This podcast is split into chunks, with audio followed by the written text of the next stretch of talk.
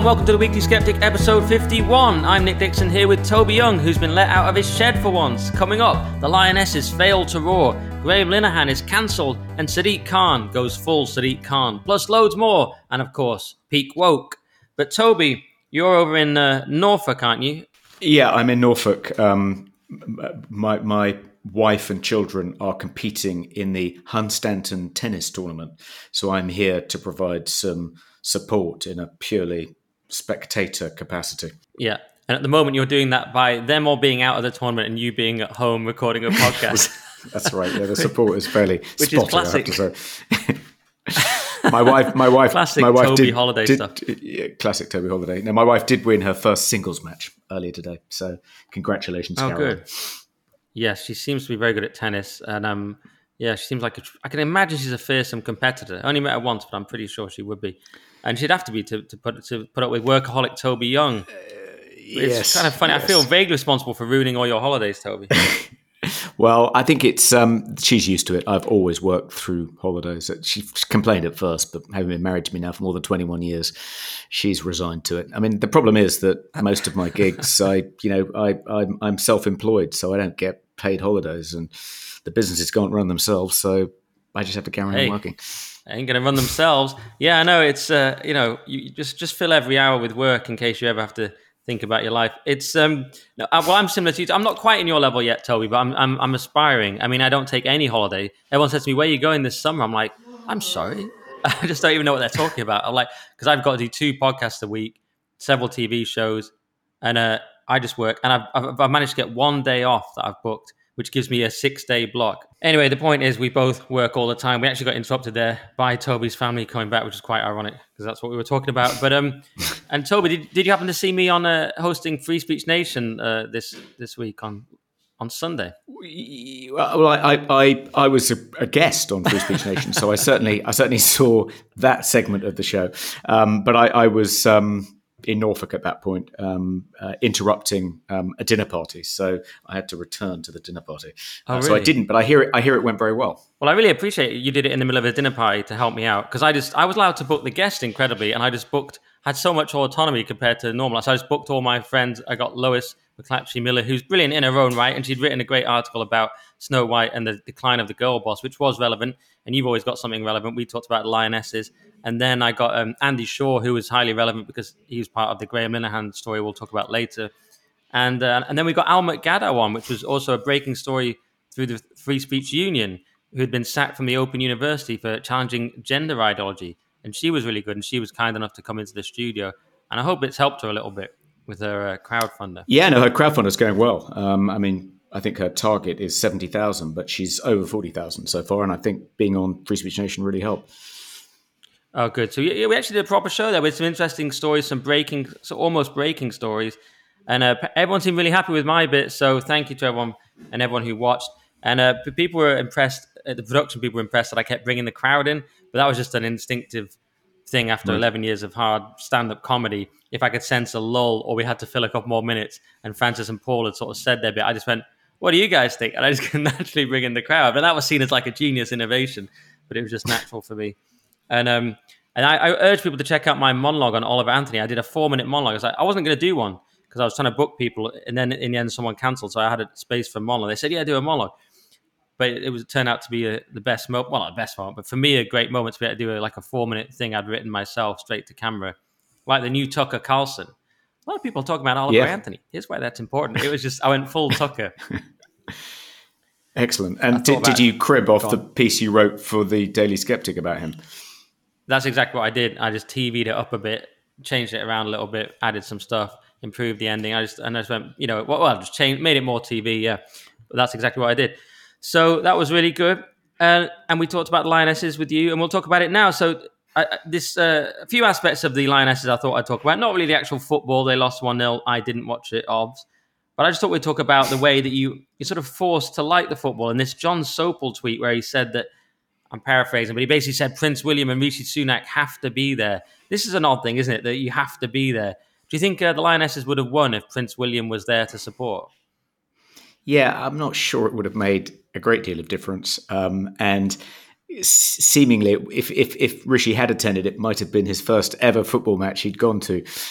So I'm not sure his support would have made a great deal of difference. I mean, it was just virtue signalling stuff, wasn't it, from these kind of various liberal pangendrums saying, how dare they not show the same level of support for the women's cup final than they would for the men's cup final. Why isn't there more bunting outside Downing Street?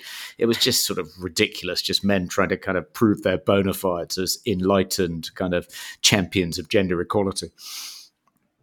Yeah, Rishi proved his sporting knowledge by saying, you left absolutely nothing out there. Is that the phrase? It's meant to be you left everything out there, isn't it? Was it you put everything out there? Is it supposed to be you left everything out there? No, I think that is the phrase. You left everything out there on the field, yeah. You left absolutely nothing out there. What does that mean? Maybe someone told him. Nothing. I mean, I guess the in a way though, you left nothing out there. It makes more sense than you left everything out there, doesn't it? Because like if you left everything out, you left it all out. You didn't put much in. You left it all out on the field. Yeah, the phrase is you left it all out on the field because the stuff that you brought on, you left on and didn't even take it with you. Whereas you left nothing out there means you packed away neatly all the stuff, making sure, you did retain all of it. You take it. See, to my mind, the cliche itself doesn't make a great deal of sense. You left everything out when you're not supposed to leave anything on out. That field. So just from taking it in a kind of very literal way, you left nothing out. Sounds like higher praise than you left everything out. So I can sympathise with Rishi's whoever is writing Rishi's tweets. Well, it's probably Karine Jean-Pierre, as we'll get to later. I mean, she's writing Biden's tweets. But yeah. I mean, he came at it logically rather than with any sort of knowledge of football folklore. Although weirdly, he is a big football fan and a big Southampton fan. So I don't know why he was so messed that up so badly. But yeah, it is a weird phrase. But yeah, it's meant to be you left all your sweat, blood and tears, everything, all of it. You left it out on the field. And your kind of skeletal system, and you're just a mere kind of amoeba wandering off the pitch. But yeah, you left nothing out there is like just funny. So, yeah, I mean, loads of ridiculous aspects to this. Then we had the bishop saying you should watch women's football instead of church. And there was a funny sentence in that where it was like, well, if you really don't want to know the score, you can go to church while it's on. It's like, is that all the church is then? A sort of mechanism for not finding out the score of the football, like a kind of Likely Lads episode. It's absurd. But then the other part, and then it turned out they tried to roll that back and say, oh, she didn't really mean that. She just meant, there's different services so you can work around it. They kind of rolled it back. And maybe she did mean that, to be fair. But female bishops, you're always going to be in trouble. And the other one was this Wilfred Emmanuel Jones, who's a farmer, sort of self-made farmer guy, who actually voted Leave, I found out. But he did this bizarre thing of saying that there were too many white players and they were blonde and blue-eyed, this real kind of like detailed, almost phrenology-style kind of racial stuff, giving their genealogies and like just kind of weird kind of race obsession we have. And they were too white. And this is what happens. It becomes so politicized. Women's football is kind of inherently politicized. Just by its existence, it seems to be like we have to talk about the pay and we have to talk about the race. We have to talk about all these weird things and whether you can kiss a woman we'll maybe get onto, but it's so absurd. It's just kind of opened a Pandora's box of politicization of sport. And he got out of this. Well, didn't exactly got out of it, but his response to this was to say, living life to the max is full of mistakes. And the more mistakes you make, the more you're living. So that's one way of... do you use that, Toby, to just... I didn't. When I was cancelled, I didn't try you were cancelled. I didn't try that one. But yeah, I mean, I don't think you'll get into too much trouble for it. I don't suppose the sale of... Black farmers' produce will suffer. Lots of people responded to his remarks by saying it's not about the team being exactly representative from an ethnic point of view of the population of England. It's about selecting the best possible players, which of course is a perfectly good response. But another response, which fewer people made, but which I think is better, is to point out that even on his own terms, he got this one wrong because according to the 2021 census, England is 4.2% black and 13% of the Lionesses squad, 3 players on the 23-person squad, are black. So that's 3 times more than in the population at large. So far from not being representative of contemporary England, black people are disproportionately, they're overrepresented in the Lionesses squad. Yeah, David Starkey made a very similar point in reference to Sadiq Khan's thing that we might get onto later. He was saying there was no white people in that guide, and then the person on with Starkey said, well, you know, there should have been a white person. He said, but then we should have a black person on the sofa here. And Starkey was like, well, no, we shouldn't. We'd have to have far more white people before we needed to have a black person statistically, if we're going to do it arithmetically, as he put it. Oh, yeah, once you go down that path, exactly, you have to start reducing the number of black people. It's completely ridiculous. Obviously, it should just be the best players. Maybe we'll say it now because I was going to put it in Pete Woke, but maybe we'll just say it now. This Spanish FA thing was relevant as well. Spanish FA chief admits kiss somewhat tarnished Women's World Cup win. And this... So did you see this? Was it the manager just kissed the forward on the lips? I'm not sure if it was the manager. Was it the manager? Luis? I don't think it was the manager. Was it? Wasn't it someone from the head of Spanish FIFA? We'll have to look that one up. I should have checked that. I should have checked this. But anyway, he kissed the woman, the forward Jenny Hermoso, on the lips, and it was very much reminiscent, if you're a football fan, of many kisses we've seen. So yeah, he's the president of the Royal Spanish Football Federation. There you go. And he kissed her on the lips. But it was very similar to the famous kiss between Paul Scholes and Gary Neville. We're used to seeing these kisses in football. It's like, you know, you've got a bit carried away after the goal. And that's sort of a funny kiss, which is shown as being, a bit gay. But it's two men. It's not a big deal. This was seen as a big deal, obviously, because once you introduce women, it's going to complicate it. And also they're saying there was a power disparity between them. He initially said it's just idiots and stupid people. It was just a kiss between two friends celebrating something. But then later he was forced to say, we saw it as completely normal, but there are people who've been hurt by this and I have to apologize and all this. And it's somewhat tarnished the celebration. I just feel like, Toby, I think it's the women's fault. It's just a sport. Let women play football. I would have smaller goals because it's unfair. That's just me. But the nature of it seems to mean that every aspect of it is relentlessly politicized. What do you think? Yeah, it did seem, I thought it was a bit of a storm in a teacup. I mean, he was obviously just, in a celebratory mood. And if you're Spanish, when you're celebrating, particularly a victory of this magnitude, you want to kiss somebody. But it wasn't, there was nothing sexual about it. It was purely celebratory. So it didn't really matter that there's a kind of power discrepancy between what the captain of the Spanish football team and the president of the Spanish FA. So it does. But I suppose the argument is that, we can't make exceptions, because if you said that, it's not okay for a powerful man to kind of kiss a less powerful woman without seeking her consent in any way, just immediately kind of just grabbing her head and kissing. Everyone said it was okay, provided it's to celebrate something. I guess that could be an exception that complicates workplace rules. So you just basically have to have one kind of rule, no exceptions, because I suppose otherwise people guilty of sexual harassment. You could go up to one of your very attractive producers at GB News and kind of just kiss her full on the lips, say, no, I was just celebrating the Lionesses' near victory. We don't have to bring me into it, but, yeah, we don't have to be. I was going to say, someone like Harvey Weinstein, he was probably celebrating quite a few, because he was getting them roles in Hollywood. Cracks open the champagne. It's now a celebration, so I get to kiss it. Yeah, we can't have that loophole. But Toby, if it was a man he'd kissed, I bet nothing would have happened. No one would have said anything. But there still would have been the power imbalance. And we don't know if the guy's gay or not gay. We don't know if he wants to be kissed. But do you really think there had been any outrage if he just kissed a male player? I don't know. If it had been Kevin Spacey kissing a gay male player, I suppose it's possible that the gay male player could have then sued Kevin Spacey for sexual harassment. Might have turned into a gay Me Too case, I suppose. It's possible. Yeah, it's possible. But it seems very unlikely if it was a male footballer, because managers do stuff like that all the time with them. All right. So that's pretty much the football one. So did you actually watch it, Toby? I watched the second half.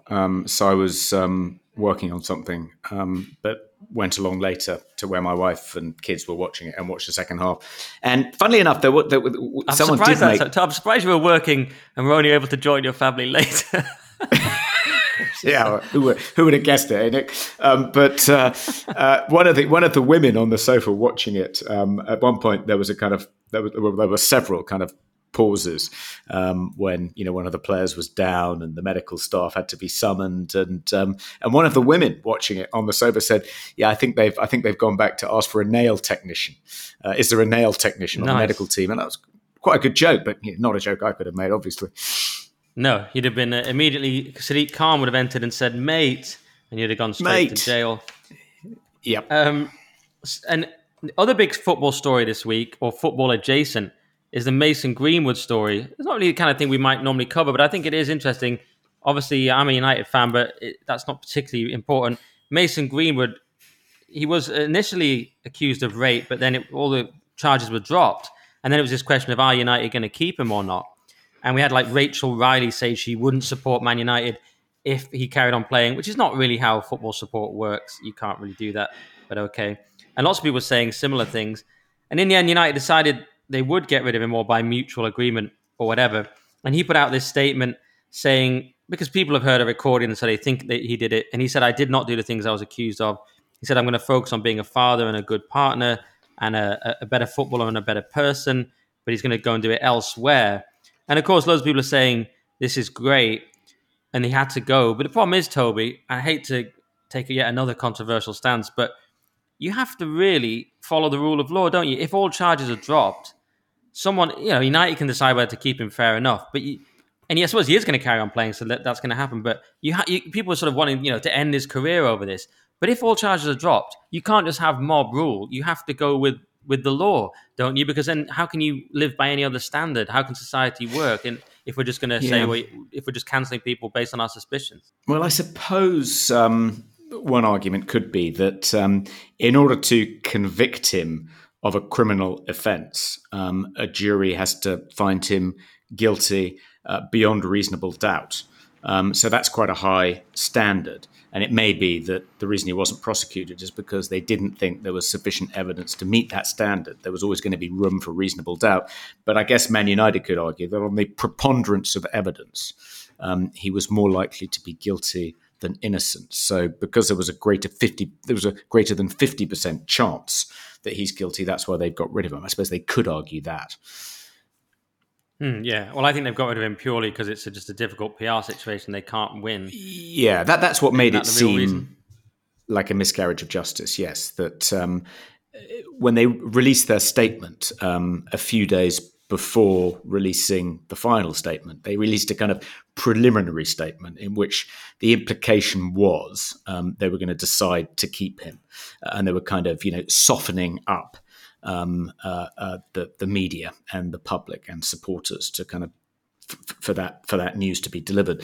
But because they implied they were going to keep him in this preliminary statement, that gave an opportunity for all these activists to kind of protest, and people like Rachel Riley to say, if you keep him, I'm not going to support Man United anymore. And there were these kind of female supporters who protested outside a game, and they clearly decided, we just can't take the PR hit. So regardless of whether we think he's guilty or innocent, we're just going to toss him overboard. And that felt a bit unjust.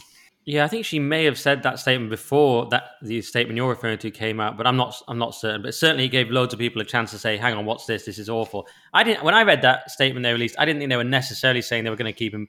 But yeah, they were maybe testing the waters either way. And certainly, it does look as if they've put that out. It's gone very badly and they decided to get rid of him.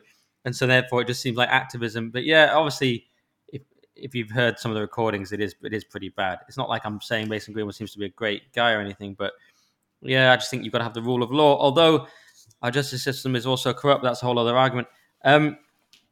You had an interesting, well, not you really, Toby, but you were sort of had a strange connection to a big case this week from Peter Wilby. Do you want to talk about that? Because you sort of know much more about it than me. Mention that briefly. When I was cancelled in 2018 and had to step down from 5 positions, Peter Wilby wrote something about it in a diary piece for the New Statesman. So he's the ex-editor of the New Statesman and the ex-editor of the Independent on Sunday. At one stage, he was a columnist for the Guardian, and a kind of liberal media panjandrum you know, a sort of a member of the great and the good, a kind of almost a, you know, liberal holy man.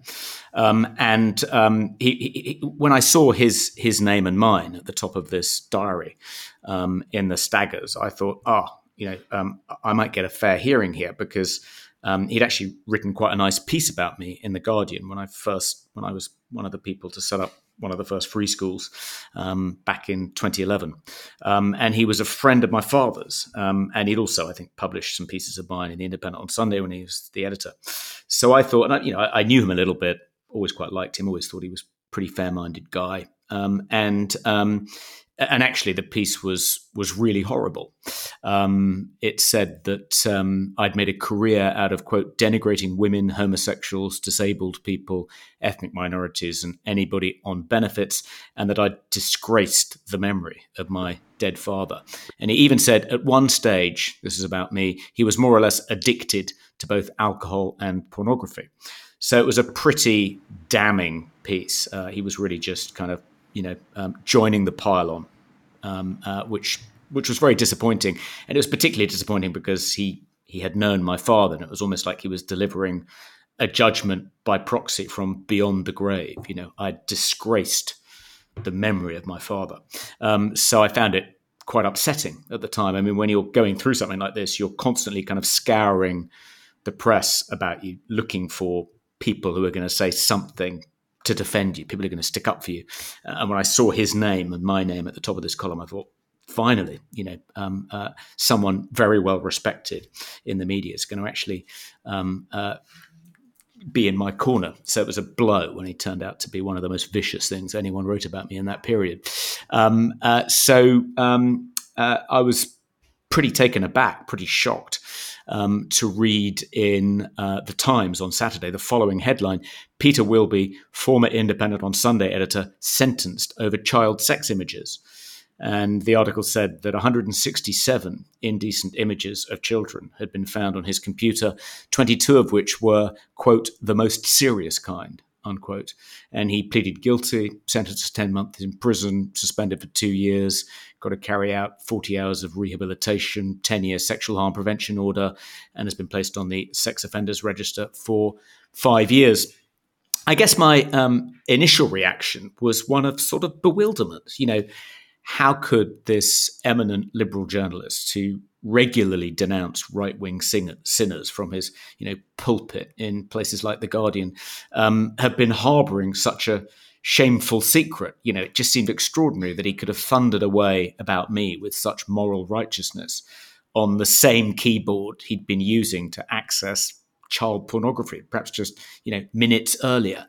I think we're kind of used to, evangelical pastors like Jimmy Swaggart turning out to have feet of clay. The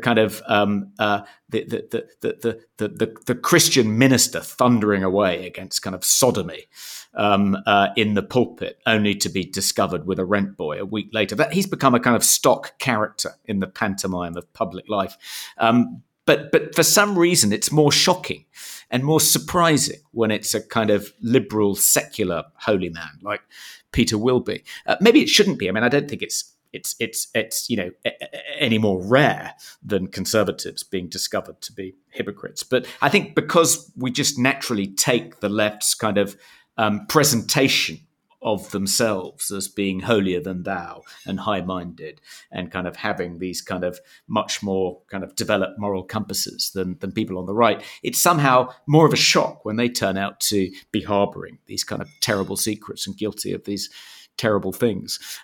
So I found it pretty shocking, but I suppose at the same time couldn't help but feel a smidgen of Schadenfreude that this man who denounced me with such kind of high-minded moral righteousness, including accusing me of being addicted to pornography when clearly he was the one addicted to porn. I couldn't help feeling a smidgen of satisfaction. I guess my kind of theory about why it is that people like him can sort of work themselves up into such a lather about the sins of people on the other side politically. It's partly projection, you know, and in my case, it must have been projection. When he was talking about me having disgraced my father's memory, maybe what he was really thinking in the back of his mind, semi-consciously, was that if it should ever come out that I've got all these appalling images on my computer, then that would disgrace the memory of my father. So maybe there was just an element of projection in there. I don't know, but it was sort of bewildering and upsetting at the time anyway, and also just to learn about his horrible, horrible crime. Absolutely shocking, but fascinating insight. And you know, the fact that he got your alcohol addiction right, that was just a lucky guess. I mean, the comments about your father are absolutely disgusting, and I'm sure must have been very upsetting.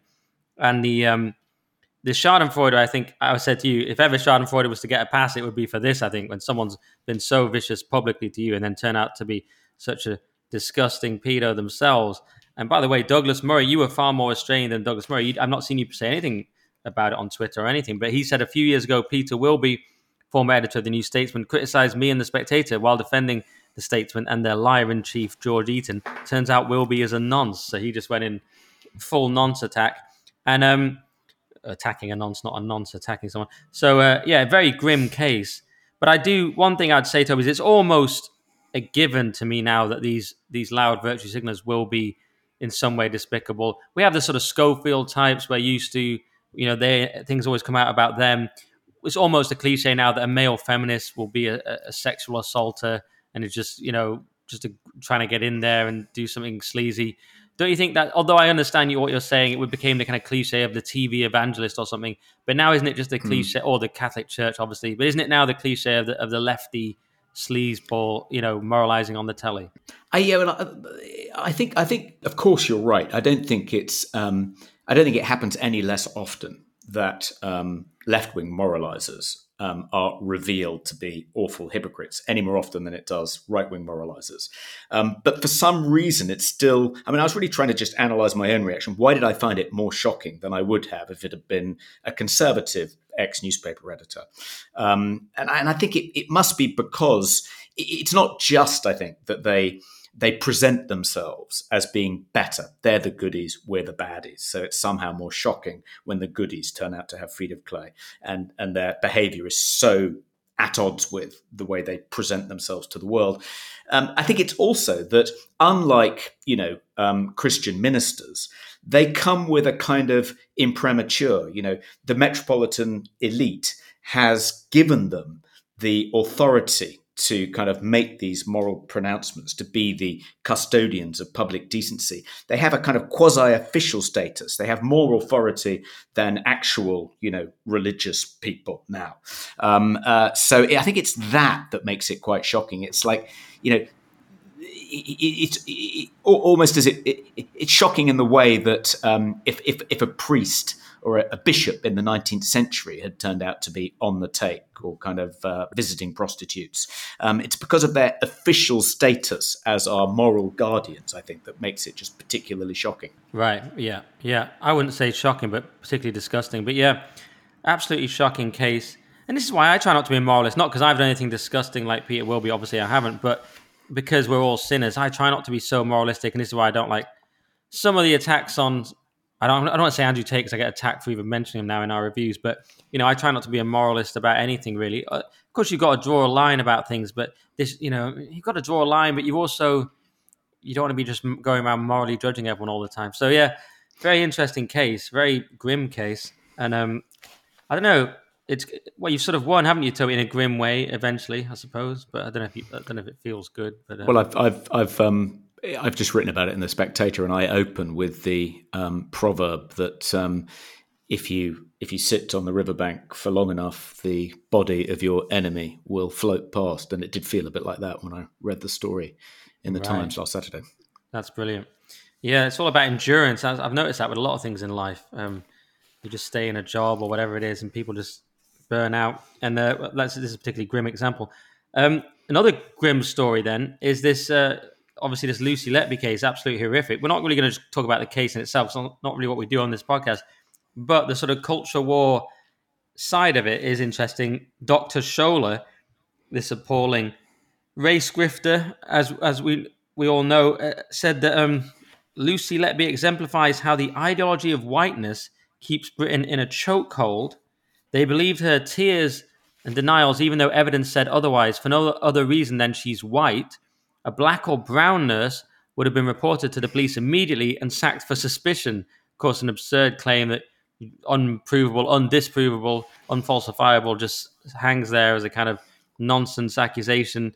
And the way I put it was quite moderately. I said, when all you have is a hammer, everything looks like the ideology of whiteness, which was a joke because, you know, Shola, everything looks like a nailed her because she has the hammer of race obsession. Did you see this, Toby? Yeah, I mean, it's always kind of, it always feels very cheap and tawdry when political activists jump on tragedies to try and score points. It's often comes up when there's a kind of mass shooting and opponents of, America's gun laws pile in and demand a ban on assault rifles and the rest of it.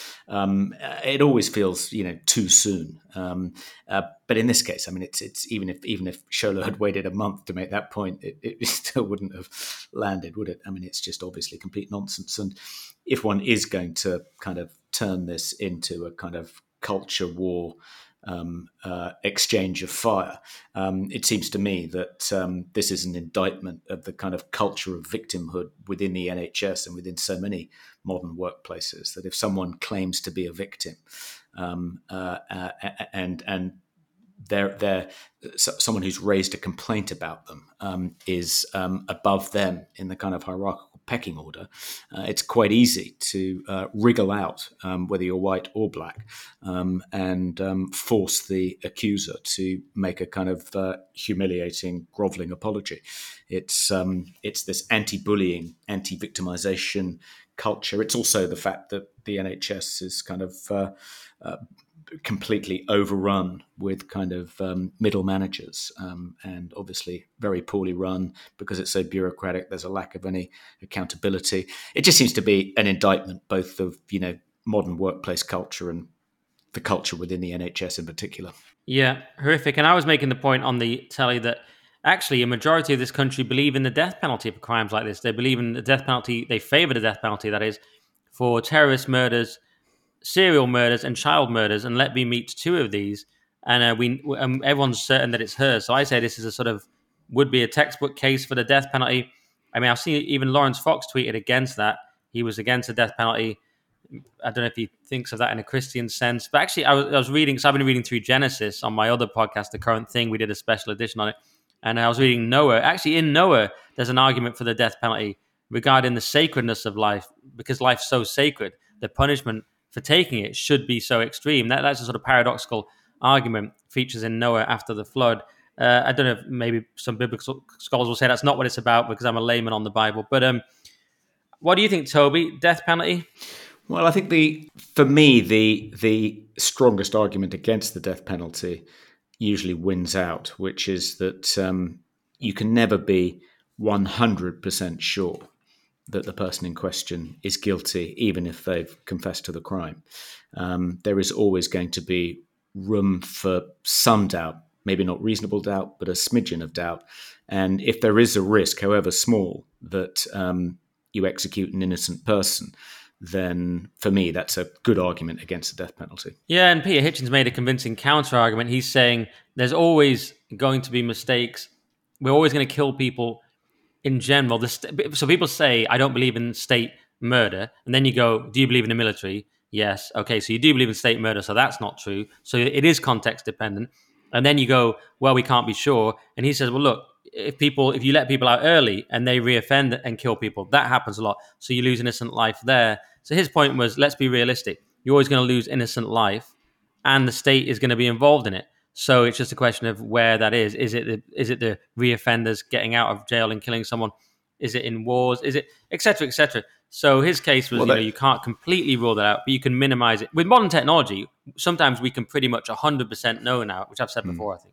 Yeah, I mean, if you could say with 100% certainty that the person was guilty, I mean, if you caught them on camera murdering someone, murdering a child, and they also confessed to the crime, then yeah, I think I wouldn't have any objection. It's the risk, however small, that you might end up executing an innocent person. And to Peter Hitchens' argument, I guess there's another solution, which is you just keep them in jail for life. Life means life. You don't let them out, however well behaved they are. So there's no risk they can kill again. I'm not at all keen on the legalization of euthanasia. And one risk, I think, of bringing about the death penalty is that it would make the argument against legalized euthanasia just slightly harder to make. We'd say, well, we sanction executions, so why shouldn't we allow people to take their own lives if they want to? Why shouldn't the state give that its blessing? Whereas for me, the sanctity of life means you don't allow the state to execute people, and you don't allow people to voluntarily take their own lives either. Interesting. I don't totally see the link, but it's an interesting point. I'm definitely against this euthanasia stuff.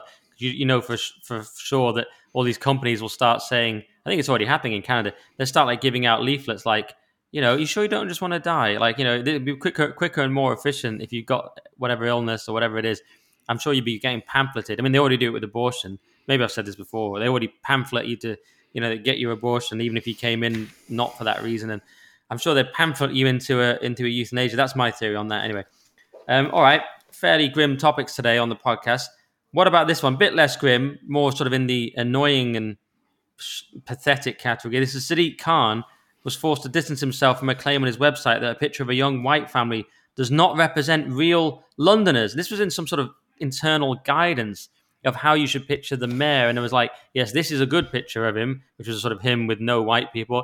And then this is a bad picture because it doesn't represent real Londoners, which was like a happy white family sort of strolling down the river. I suppose that doesn't really represent London anymore. No one was being stabbed. There was no litter. There was no chaos and filth.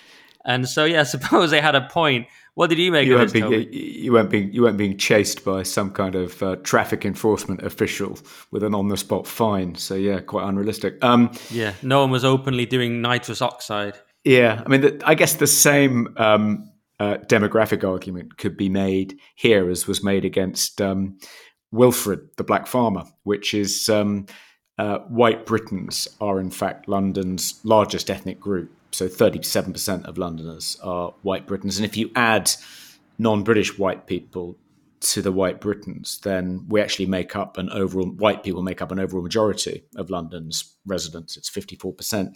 So why a picture of white people should be unrepresentative in the eyes of Sadiq Khan's branding team. But I suppose, it's not about whether it's representative or not. It's about the image that Sadiq Khan wants to project. And he wants to present himself as the kind of diverse choice for the London mayor when he runs again. And as we know, diverse is just code for non-white, but that's worked for him, electorally up to now. So there's no reason for him to suppose it won't continue to work, which is why, you're never going to see any white people in any of Khan's official kind of electoral propaganda, supposedly representing contemporary London or his vision of contemporary London. Yes, and some people pointed out it's happening at the same time that he's promoting a sort of black-only event. I can't remember what it is now, but it's one of the many celebrations of black something or other. And, these kind of classic things that Black Pride, apparently. So, yeah, you go straight from Black Pride to White Cerebral or Black Culture event in Trafalgar Square or something. So, yeah, it's the usual stuff. But one thing that's changed is that people are finally starting to wake up to this. I don't think anyone's going to change anything soon because we're so used to hating white people now as if it's normal. But the rhetoric around it is starting to change to where there's a bit of a fight back. I mean, David Starkey on GB News said anti-racism is racist. He talked about white privilege being a concept of hereditary guilt. And he said that's what Hitler did to the Jews. Typical bold language from Starkey. And he said this is apartheid in reverse. So to say that, of course that's GB. We have apartheid in reverse in contemporary London, thanks to Sadiq Khan. Is that what he was saying? Yeah, right. And these kind of attitudes, these kind of anti-white attitudes. Classic Starkey. I mean, no bleeps given, but he, that's GB and that's Starkey. It won't hit the mainstream yet, but we are seeing more and more people saying, "Hang on, this is." White people are discriminated against in jobs, and the rhetoric around them is disgusting. We see Scholar's tweet. We see Sadiq Khan's internal guidance. And more and more, Toby, at least I'm seeing pushback against it. I mean, it's far too little, far too late, but it's at least some pushback against it. I still think it'll take years. Because if you said now, white people are oppressed or something, people would laugh at you. But when you do attack and oppress a certain group, initially it's done with glee and force and kind of, you sort of revel in it. It's done as a celebration. You think about the American Indians when they were being sort of attacked and replaced in America. It was done with great glee and like, this is manifest destiny. We're winning. And initially you call them, they're called savages. And then for years, for generations, you have films about them where we're winning in the film as well. Look at us beating these Indians in a film. And only much, much later you start to go, oh, we should not do this on Native American land. And you start to, pay lip service to the idea that maybe you shouldn't have slaughtered these people. So this is what will happen with white people. We've been discriminated against in jobs. We're hated openly in all kinds of forums. You can say there's too many white footballers in the team. You can say the royal balcony is too white. Endless examples, many of which we cover on this podcast. What we are seeing is a pushback against it now. But I think it will take years and years before anyone seriously says, okay, white people who may well be a minority by that point, certainly in London, but perhaps in the country, that people will finally have. There'll be some point where we have to say, "Oh, do we get rights as white people?" And we'll be allowed some sort of, reservations or something. I don't know. that's one vision. I don't know. I mean, what do you think about any of that?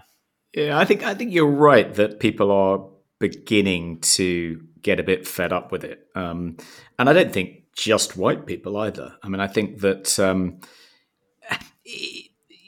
One of the remarkable things about Britain compared to most other countries is how little racial conflict there is, how little racial prejudice there is. I mean, and people often jump down my throat when I say this and say, how do you know you're a white person? Of course, you don't experience prejudice. Talk to black people, they'll tell you that they experience it on a daily basis. How dare you say everything's rosy in our garden? It isn't, etc. But just comparatively speaking, Britain is one of the least racist societies in the world. Whatever metric you use to measure that, we come out really, really well, somewhere at the top of the kind of international league table for anti-racism. And yet, as far as Sadiq Khan and these various woke warriors are concerned, we are this kind of cesspit of kind of racism, and we need to make amends. White people need to step back, shut up. Et cetera, it seems to be, creating a problem or imagining there's a problem there or kind of racializing our understanding of our society and ourselves in a way which is obviously unhelpful. And it's going to ultimately turn us into a society riven by more racial conflict than it is at the moment. But I think, as you say, people are wising up to this, they're getting fed up with it, and it's one of the kind of, I think, one of the Achilles' heels of the kind of woke ideology is this anti-white racism. People can clearly see that there's a double standard there. It doesn't, it offends their sense of natural justice. Why can't white people be the victims of racism just like black people? How can you be an anti-racist and yet openly discriminate against white people? I think we're beginning to witness the kind of implosion of this ideology, and I think that's one of the reasons. Yeah, but my point was it'll take years for that to actually take any effect. And I'm also blackpilled from my friend Callum's bleak masterpiece. He put out a video on his channel, Britannica Politica, which now has 118,000 subscribers, and he called it Tourism in Merry Old England. It's a very well-made film. He goes around England based on the census, and he goes to places that are sort of, 0% English speaking and things like that. And he just sends it you, and all the signs are in different languages. And what you do realize is just a complete failure of multiculturalism, that you have people moving to an area. We all know this now. Integration hasn't worked, and they just create a new, ghetto there, completely their culture. Whatever you think about that, what it does is just pushes other people into different areas, and you end up realizing in the film that sort of white, the areas that are sort of mainly white now, or white English or white British, whatever you want to call it, a sort of little rural pocket. That's why I was seeing it in that quasi-apocalyptic way. Where I don't know. I just that's the way I see it going. But anyway, watch the film and see what you think. Not true of Norfolk. Not true of Norfolk, where I am at the moment, Nick. At the Hun Stanton tennis tournament, it's a sea of white faces. I'm not saying there's anything wrong. I'm not saying that. Yeah, it's a rural area. White people have retreated into these little rural enclaves. Mm. You know, that sounds like quite a wealthy one. A lot of them are not wealthy, and it just mainly consists of sort of chip shops and people passing around the same money. Or there's a little bit of tourism and stuff. But you're in a sort of you sound like you've gone to quite a posh enclave there, Toby. It is. Well, I would say that the town of Hun Stanton is probably a retirement community more than anything else. It's not particularly posh. The tennis tournament itself is quite posh. It's full of privately educated boys with mullet haircuts. And I guess, but it's not exclusively. And actually, one of the remarkable things about the tournament, I was discussing this with a neighbouring family here yesterday. We were having dinner together. One of the remarkable things is how little kind of class tension there is. You can clearly identify who the kind of privately educated kids and their parents are, and the state-educated kids and who their parents are. Usually, they're less likely to be accompanied by their parents. There's a clear. You don't need to be. An anthropologist to be able to spot who the kind of affluent kids are and who the poor kids are. But there's very little tension, partly because they're kind of united by their love of tennis. It kind of gives them a kind of common cause. And it feels to me as though, one of the problems with contemporary Britain, why division and conflict seem to be on the rise, is because there aren't enough things, the equivalent of tennis in the nation at large, to unite people, because in the absence of a kind of common love of country, now that we're being encouraged to be ashamed of our history and heritage, we don't have those things to unite us, to kind of mask the divisions and conflicts and make us all get along. So it seemed like a microcosm of Britain 50 years ago, almost. Not because it's all white, but because, tennis stands in for patriotism as something which brings people together. Yeah, that's interesting. And maybe we could talk about that later in America with Vivek. That is a key thing. You've got to bring people together. And by the way, there's stuff I'm talking about, you can make up your own mind on. I just watched that. Maybe Callum's film is, of course it's got his own bias in it. I'm just saying the impression I got watching that film, but maybe it's too biased or bleak. So you can just make up your own mind. But yeah, we certainly need something to bring us together. There is an absolute lack of that. All right. Well, that's the Sadiq Khan story. Oh, before we move on, let me just quickly read an advert, actually, from our good friend Thor Holt. So Thor says he's achieved cheesy and meta in this, and he says bravo to himself. I'm not sure if that's part of the ad, but anyway. He says, 5 stars. I can't get enough of the Weekly Skeptic podcast hosted by Toby Young and Nick Dixon. Their insightful discussions and thought-provoking perspectives make each episode a Bentley among Beatles. The chemistry between Toby and Nick is palpable, and their ability to steer into various topics while maintaining a balanced and critical viewpoint is what drives the show along smoothly. Not only do they bring informed depth to their conversations, but their witty banter and engaging storytelling keep me comfortably strapped in from start to finish. Kudos to Nick and Toby for creating such an intellectually stimulating yet comfortable show vehicle. If you're looking for a podcast that challenges your thinking, offers fresh insights, and entertains all at once, The Weekly Skeptic is an absolute must. And if you're looking for a 5-star coach, check his 80+ reviews on LinkedIn, that challenges your thinking, offers fresh insights, and entertains all at once, Thor Holt is an absolute must test drive. Unlike a Tesla, you'll be fully charged at the end of every Thor coaching journey. So message him today via linkedin.com/in/Thor Holt or WhatsApp him on 07906 321 593. That's linkedin.com/in/Thor Holt or WhatsApp 07906 321 593. And that is a great review/advert from Thor. Another big story, of course, is this Graham Linehan story. And last time we did the podcast, it was breaking to the point where we didn't even know the comedian yet. I just said, oh, it's a comedian has been cancelled. And we didn't know who it was. And it turned out to be Graham Linehan. And I'm sure the listener knows by now that his venue was cancelled the gig in Edinburgh Festival. And they basically, because of his views on the trans issue, and they had this hilarious statement where they put the word cancelled in block capitals, just in case there was any doubt that cancel culture exists. Owen Jones just at home going, oh, guys, why did you have to use the block capitals on I've been telling people it doesn't exist. And then they moved to a new venue, which they're not revealing the name of because they say they're all right. They don't want to get them in trouble. They also cancelled. Then they put on the show outside the Scottish Parliament, not actually in a deliberate gesture. That's just because that's the only place they could get. But Andy Shaw, the co-founder, did say the gesture was quite amusing, but it wasn't deliberate.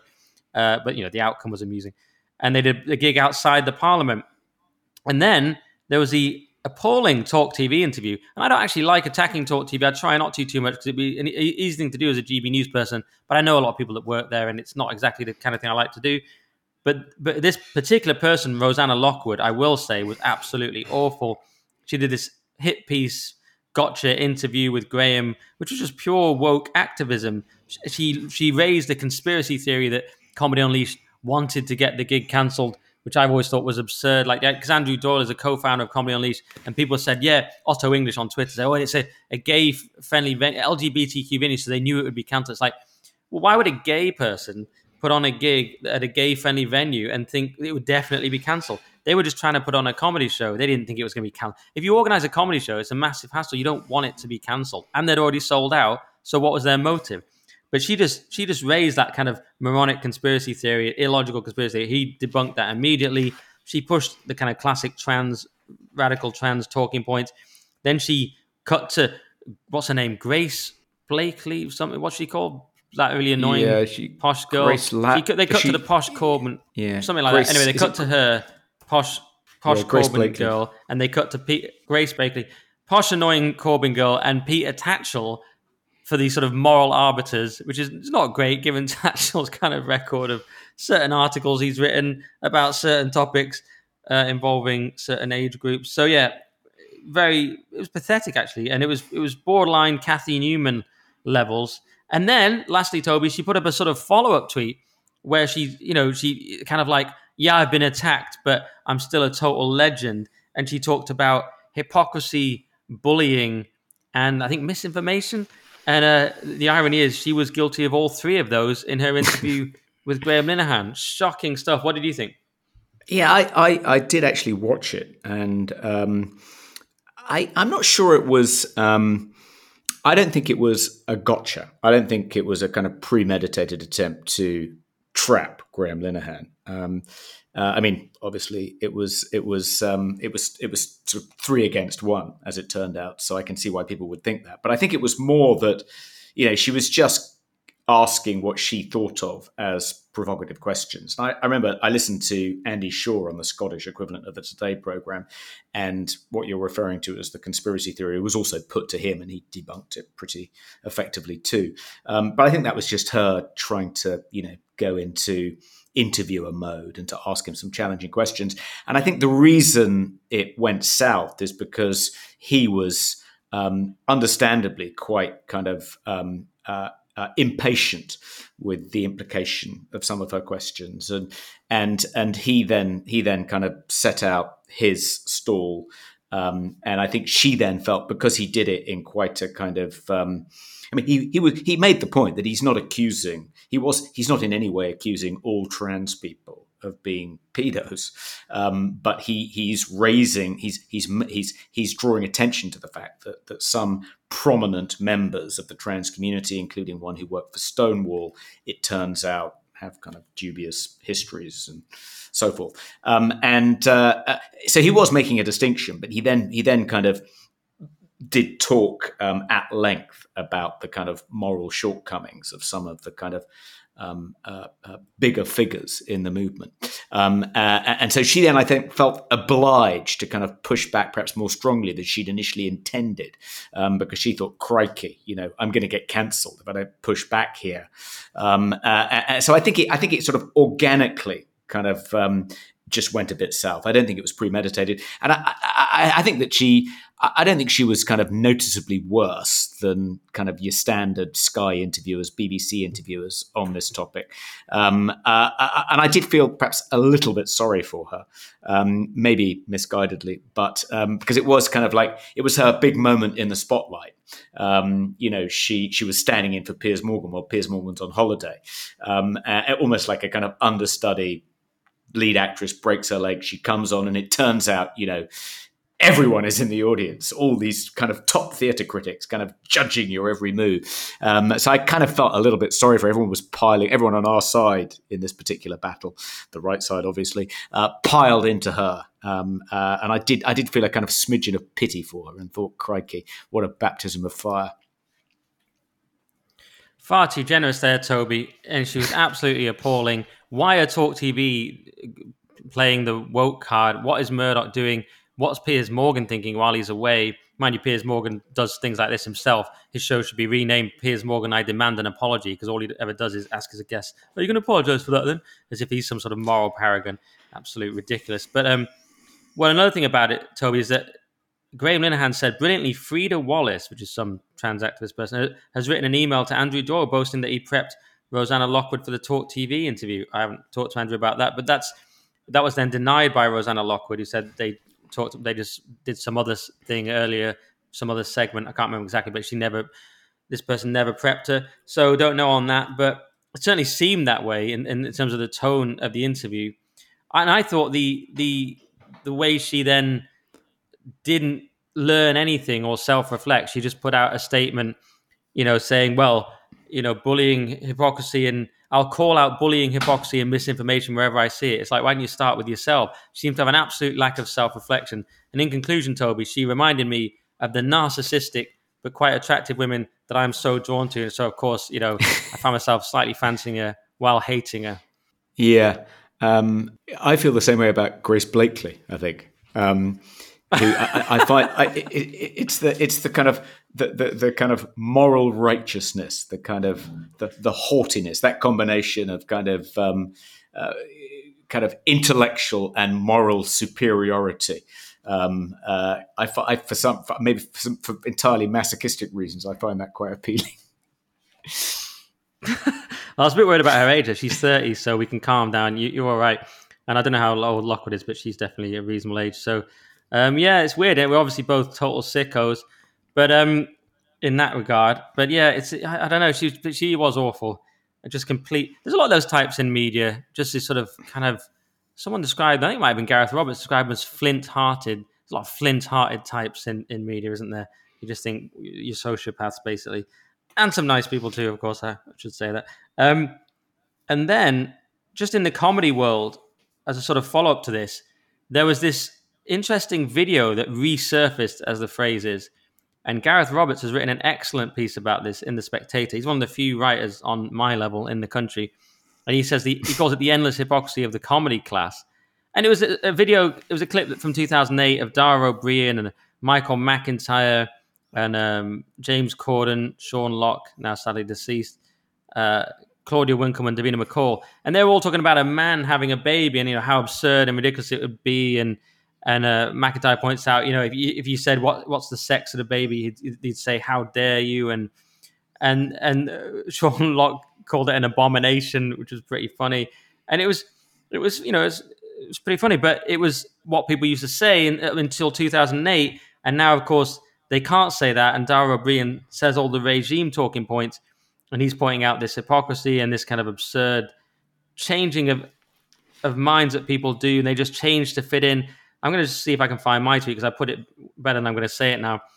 Well, I said it was another excellent piece, eloquently demonstrating that regime comedians will say absolutely anything to stay in the club. Even video evidence of their real contrary beliefs makes no difference, as it's all about whether you're prepared to say 2 + 2 = 5. So that's it, basically. It's even if we can show your real beliefs from just a few years ago, as long as you just say the new beliefs now, then you're still in the club because it's all about just saying them, even if they're not true. We don't care if you actually think it. Are you prepared to go along? And I'm always on about this, aren't I? I just realized I always say this on the podcast. But are you prepared to go along with the new beliefs? And the other thing I'll just quickly say is this is what happens when you've undergone a stealth cultural revolution. We go back and change our... We apologize for things in the past, in the more distant past. We apologize for anything colonial. And then... In the more recent past, we ban films, or we put a warning on films, or we edit a sitcom. And then even more recently than that, 2008, we have a clip that we have to all sort of pretend we deny. I don't know. It's just kind of constant memory holding or constant revisionism of the Cultural Revolution. Maybe I've not put that very well. What did you make of it, Toby? Yeah, it was. I think it exemplified, one of the faces of comedians. So if we think of comedians as having, of largely falling into two types, there's the kind of ideal type, which is people who are completely fearless, who confront power with its own moral shortcomings, with its hypocrisy, and provide comfort to the afflicted by afflicting the comfortable. They're punching up, and they're displaying courage, and by being courageous and fearless in the face of these powerful figures and reigning orthodoxies, they empower other people, make them feel a little bit less alone, a little bit less intimidated by these kind of dominant forces. So there's that kind of comedian, the best kind. And then there's the kind of evil kind, in which they do the opposite. They flatter the powerful. They reinforce reigning orthodoxies by ridiculing those who challenge them. They're a kind of instrument of conformism. They're like Maoist comedians. So you've got the kind of Orwellian comedians on the one hand and the Maoist comedians on the other. And this lot are obviously in the Maoist camp. And I remember once making this point when discussing the act of Stuart Lee. And so that he really is the ultimate example of a Maoist stand-up who is just enforcing whatever the kind of reigning liberal orthodoxy is and taking the mickey out of anyone who dares to challenge it, and just kind of embodying kind of ideological fashion in this kind of rather vicious way, really viciously lampooning anyone who is slightly at odds with, the absolute dogmatic center of kind of Maoist orthodoxy. And I said that about him, and I think I used the line like, Stuart Lee is everything a stand-up comedian shouldn't be. He's the opposite of an ideal stand-up comic. And I learned the other day that he actually quotes that in his promotional literature when he's trying to promote his tours. The opposite of what a good comedian should be, Toby Young. And I think sells tickets on the back of that. Yeah, well, he's always done that, to be fair. He's always quoted the glowing reviews and the vicious reviews on his poster next to each other. And quite ironically, one of the glowing ones used to be Ricky Gervais, but then when he sort of switched more to the anti-woke side, Stuart Lee wrote a scathing article suggesting he kill himself, the person who basically resurrected Lee's career by giving him a great quote. Stuart Lee stopped doing stand-up for a while. He noticed things influenced by him, such as Ricky Gervais, were doing well. So he came back to stand-up armed with a quote from Gervais, who was massive at the time. And this is when a quote could do a lot in the kind of pre-internet DVD era. And that relaunched him. But then he later wrote this horrendous piece about Gervais. But yeah, that's interesting, Toby. I mean, Stuart Lee is actually a great comedian technically. So it's almost sort of more dangerous because he enforces the orthodoxy with brilliant comedic technique. Because a lot of these comedians, regime comedians, are rubbish. They have the regime part, not the comedian part. They're just an activist who happens to be the right race and gender maybe, and they just are given everything and they can't actually do comedy. Stuart Lee actually is an excellent comedian and now uses it for evil. And it didn't used to be that straightforward because he could imagine he was still anti-establishment in some way. He probably wasn't because he'd still been to Oxford and got straight on the BBC. But he seemed a bit more kind of anti-establishment, whereas now he just clearly, purely is the establishment. Yeah. One of the quirks of regime comedians is that they think of themselves as fearless members of the anti-establishment. It's a kind of, there's an element of self-deception, isn't there? They think of themselves as punching up rather than punching down. They don't think of themselves as, paid up creatures of the regime. They think that they're these kind of fearless outsiders attacking the status quo and the patriarchy. I suppose it's sort of, and that kind of confusion crept into the response to Matthew Goodwin's book about the new elite. How can you possibly describe us as the elite, not the landowning Tory gentry? They're the elite. It's as though they're kind of their vision of who's in control, who the powerful are in contemporary Britain seems to be kind of rooted almost in this kind of in the 1960s or the 1950s. As far as they're concerned, it's still the Tory squirearchy. It's not kind of people like Eddie Izzard. Anyway. Exactly, and I've always thought it would be way more interesting if a Stuart Lee type wrestled with it, the fact that he is now the establishment. I think that would be a far more interesting show. But and by the way, it's quite encouraging, though, that the term regime comedian seems to be everywhere now on Twitter. And I semi-think I invented it, because I started using it a while ago, but I can't... Maybe I took it from somewhere without realizing, but I semi-think I might have invented it. But it's certainly everywhere now either way. So it's, people are catching up to this idea. And speaking of regime comedians... go on. So I was going to say, do you think that in Mao's China or Stalin's Russia, there actually were kind of court jesters, as it were, regime comedians who kind of got to, entertain the Politburo on special occasions and played to kind of stadium-like audiences where, the first person to stop clapping got carted off to a labor camp? Or especially the first person to stop laughing got carted off to Siberia. That's interesting, and it reminded me of something I was about to say actually about it, which is that your two types of comedians there. You outlined it well, but the regime type of comedian, the Maoist one, should never be a comedian. A comedian is supposed to obviously push back at power. The jester does it. He does it in a risky way. If he goes too far, the king kills him. You're sort of suggesting the opposite. Maybe there was a Maoist comedian that just advocated the regime, but. Yeah, that regime comedian should never exist. It shouldn't be a thing because it goes against what a comedian is.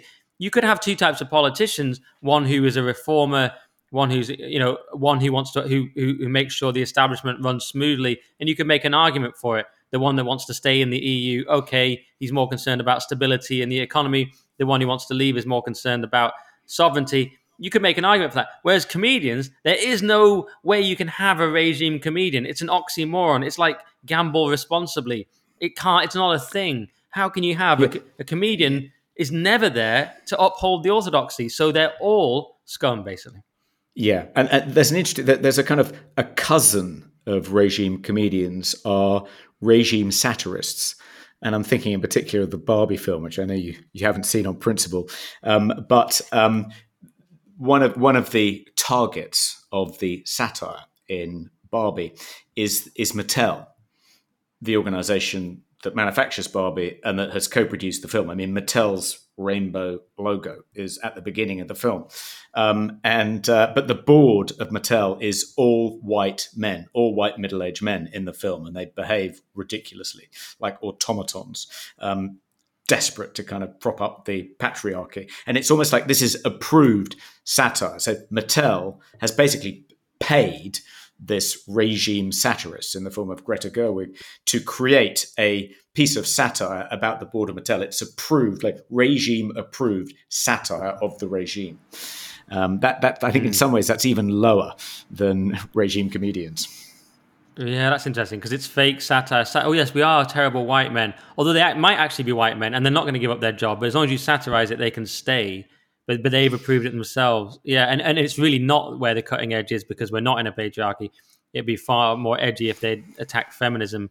But they wouldn't do that because it's regime satire. Yeah, that's very interesting. But to understand it properly, like I said, I'll have to watch it. And I haven't watched Barbie on principle. And the principle is that I live alone and have no friends.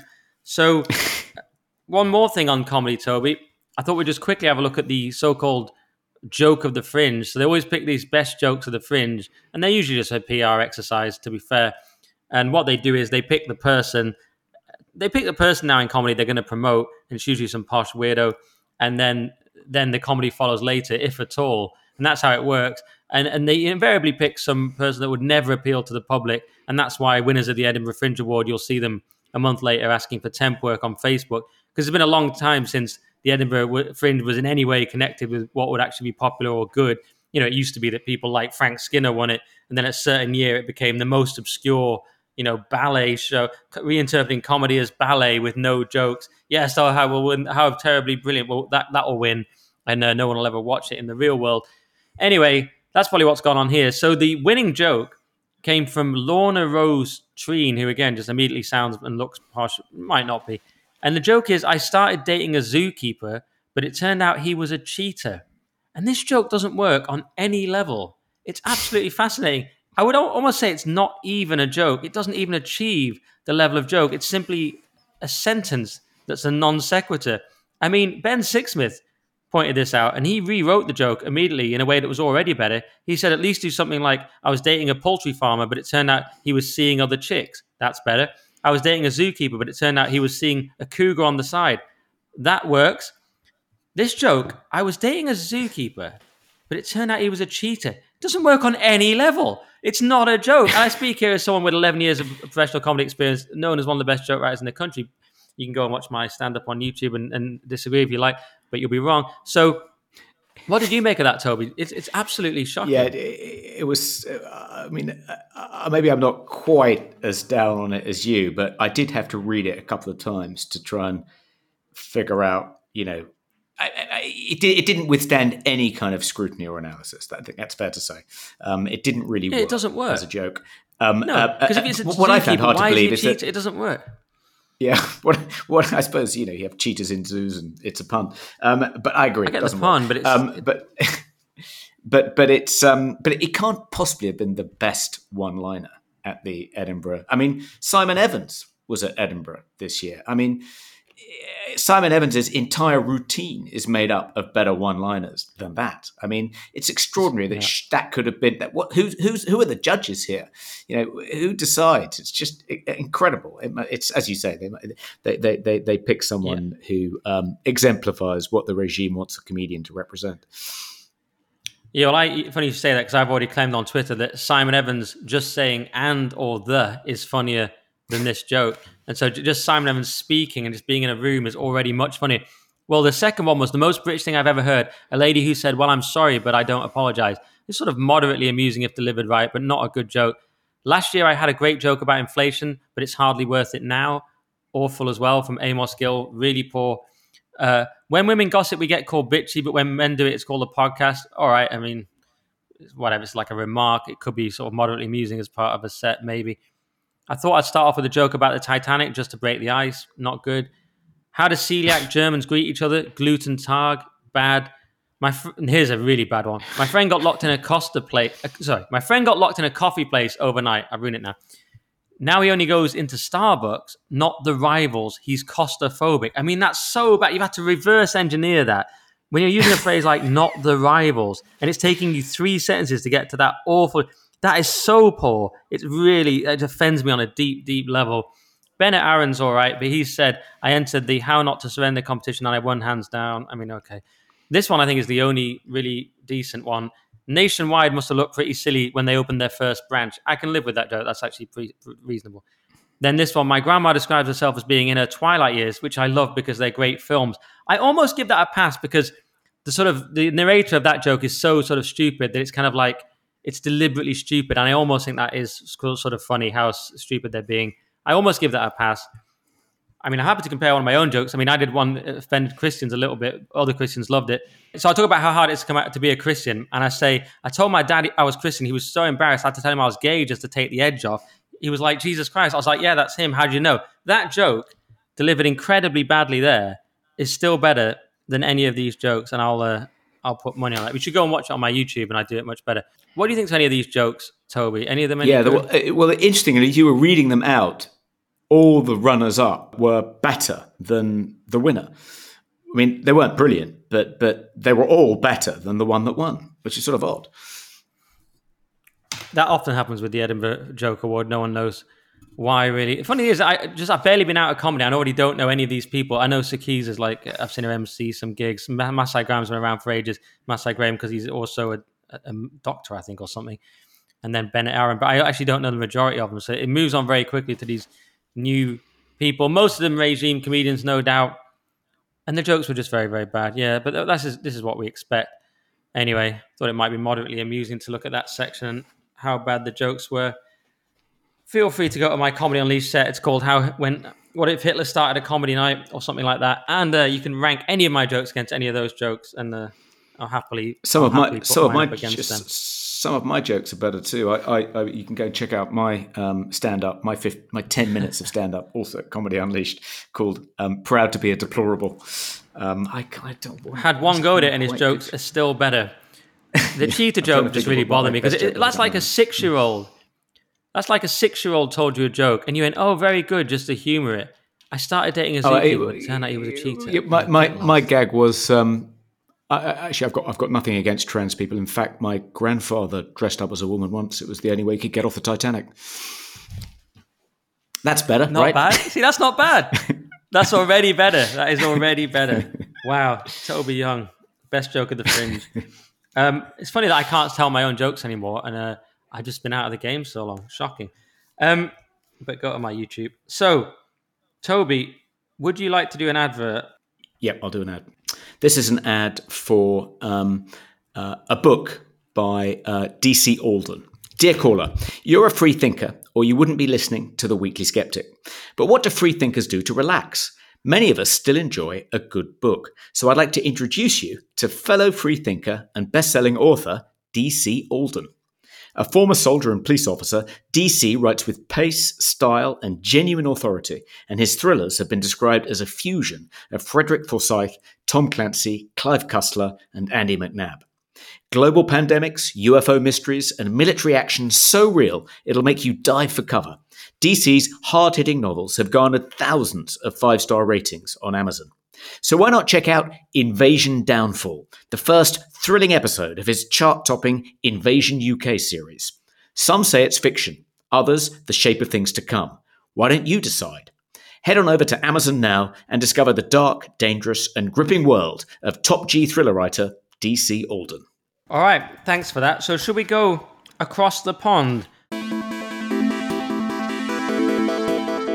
We sometimes go across the pond and look at American politics and culture, and a few things have gone on this week. Trump refused to be in the debates, which seemed quite an astute move. I called him the new Theresa May, because he's like, I'm so far ahead, why should I debate anyone? And instead he said he was going to go on Tucker Carlson, which is quite a bold move, because but it's also quite a logical move, because Fox are useless now. Fox have become sort of regime. They attack Trump, and he's just gone, F you, I'm going to go on with Tuck on Twitter and get way more views. Although it will mean a sort of return of Trump to Twitter, I suppose. I'm not exactly sure how it's going to work or where it's going to be, but presumably. And what do you think of that first, Toby? Well, I suppose it's one of the rules of politics that the front runner is always very reluctant to debate because he's got very little to gain and a great deal to lose. And it always comes up, you know, during general election campaigns in the UK, and I dare say, in the next general election campaign, Rishi Sunak will be kind of clamoring for a one-on-one debate with Keir Starmer, and Keir Starmer will be saying, no, pointless, what's the point? But I guess, you know, it's a bit of a break with tradition in the US, where during the primaries, the different candidates, you know, jostling for their party's nomination do usually debate. But I guess it's not a surprise that Trump is opting out. When is the actual debate where all the kind of Republican nominees are going to be going at each other, hammer and tongs? That should be quite entertaining, because I don't suppose Ron DeSantis will hold anything back when attacking Vivek Ramaswamy. Well, I think it's on Wednesday.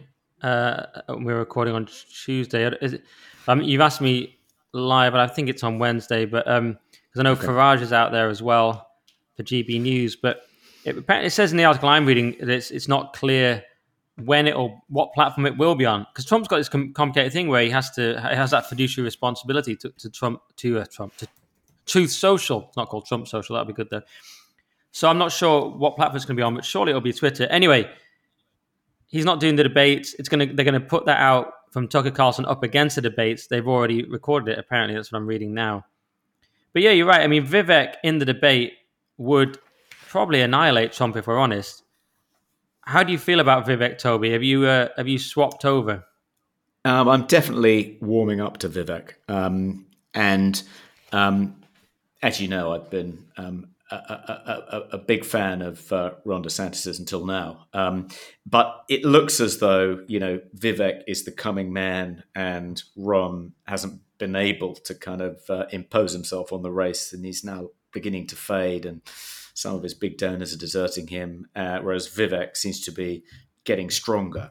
And as someone who would prefer the Republican nominee not to be Trump, because I do think that Biden can beat Trump, I'm beginning to. I can feel my allegiances shifting towards Vivek. He wrote this great book called Woke Inc. He's kind of, you know, Ron DeSantis is a kind of anti-woke candidate, but in some ways Vivek's anti-woke credentials are pretty good too, maybe even better. And if you look at his 10 commandments, I mean, a lot of it is kind of exactly in the right place from a kind of culture war point of view. So I do find him quite appealing, and he's very slick. He's quite charismatic. Did you see him do the Eminem song? I thought he was remarkably good at doing kind of karaoke to Eminem. I don't know if you saw him in that exchange with the, I think we did talk about this last week. He had the exchange with the pansexual reporter who, I mean, some people thought that she was asking him a gotcha question, but I didn't think so. But he dealt with the kind of whole trans issue. Are trans women? Should trans women be able to compete with biological women in women's sports? He dealt with it all very, very effectively. I mean, he didn't waver from a hardline position from our point of view, but did it in a relatively humane, good-tempered, reasonable-sounding way. So I thought, well, crikey, you know, he'd be a huge asset from the point of view of defeating the kind of massed orcs of the kind of woke horde, probably much, much more effective than Trump. One worry I have is that, let's say Trump does beat Biden, you know, the woke movement, I think, is now beginning to you can see it sort of not quite in its death throes, but it's beginning to fade quite quickly. And you can imagine that a Trump victory next year would be like applying the defibrillator to the kind of corpse of the woke movement, and it would suddenly spring back to life like Freddy Krueger. And we'd have to deal with another 4 years of woke madness. Well, that's very much the sort of domestic abuse victims take on it, where you're like, they'll just hurt us even more if we go with Trump. Whereas I don't think like that at all. I think that's terrible. I think we hit them with everything. And that's why I want it to be Trump, really. And Trump from prison would be pretty amazing. But Vivek, in a fair system, a fair primary system and a fair election, I actually think Vivek would win. It's kind of a bold prediction, but that caveat, because I don't think it'll be fair. But I think he has some of the energy of Obama. When Obama came through at first, people were like, wow, this guy. But then at first they didn't think he could win. But then it became clear, of course, he would win. I think Vivek has some of that. But I think Vivek wins in a fair election. I think he has the energy of Obama. No one thought Obama could win. Then he did. We just saw him playing shirtless tennis. I've seen him playing piano on Nixon's old piano. This guy's extraordinary. He was a multimillionaire in his 20s. He had a science degree. Then he used his science knowledge to invest in biotech, etc. He became a multimillionaire. He's working at a hedge fund, and he just goes, tell you what, I want to know more about law. I'm just going to go and do a law degree. Then they say, well, okay, you can do that on the side. So then he's working at a hedge fund, doing a law degree on the side, just so he learns more about the Constitution. And he does all this, and he becomes a multimillionaire. He's still only 38. Some people estimate his net worth, I've seen like 500 million, up to like a billion. The guy's still only 38. He's absolutely extraordinary, has the charisma, has the speaking skill. No one's going to ever have Trump charisma, which is like 10 out of 10.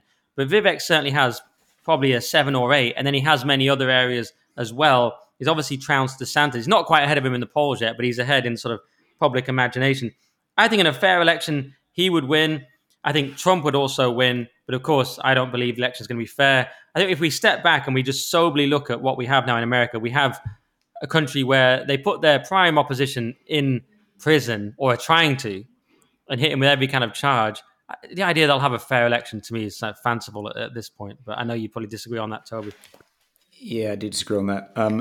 I think, what will be interesting to see is whether Vivek switches tactics now. I mean, I think initially, you know, probably the most he could hope for was to establish himself as, you know, a future contender, make a good enough showing. Not be eliminated first. So, you know, he's then credible in 4 years' time as a Republican nominee. But actually, you know, at some point, I think he adjusted his expectations upwards and maybe thought, maybe I could become Trump's running mate. You know, I'm doing well enough. And I appeal to people that Trump doesn't necessarily appeal to. I've got more energy. I could be a good vice president. And now I imagine he's probably thinking, I'm doing so well, maybe I can actually challenge Trump for the nomination. Particularly if he ends up in jail. So it'll be interesting to see where he goes next. Yeah, and just a reference to your Ten Commandments thing, he never calls them the Ten Commandments, because that would, of course, be blasphemous, presumably, but he does call them, he just calls them truths or whatever, and they're sort of 10 statements that Vivek has issued, and it's, number one, God is real. That's a good one. He's actually a Hindu, of course, and You might beg the question, which God? Anyway, God is real. 2, there are 2 genders. 3, human flourishing requires fossil fuels. Reverse racism is racism. An open border is no border. Parents determine the education of their children. The nuclear family is the greatest form of governance known to mankind. Capitalism lifts people up from poverty. There are 3 branches of the US government, not 4. The US Constitution is the strongest guarantor of freedoms in history. Pretty solid. I mean, they're all totally solid. So yeah, very solid. Yes, and also he's a 9/11 truther as well. I don't think he's a 9/11 truther. No, you got that wrong, I think. He did dispute one aspect of the official 9/11 narrative. I think he thought it was unlikely that the US intelligence wouldn't have known more about these pilots, these trainee pilots, wouldn't have been completely kind of sandbagged by them, ambushed, as it were. And the links to Saudi Arabia. Yeah, and the links to Saudi Arabia. Maybe he thinks that the official report has played down the links to Saudi Arabia in order to preserve a good relationship with the Saudis. But I don't think he goes beyond that. I don't think you could describe him as a 9/11 truther. Okay, we have to move on because you're being cucked by your family, and we have to move on. You think the fact that you stopped doing London Calling, that's a whole podcast you're not doing in the week, wins you even more time for our thousands of dedicated listeners. But anyway, we're being rushed because of Toby's life. But anyway, so we've got to quickly move on. Let's do the X-Files.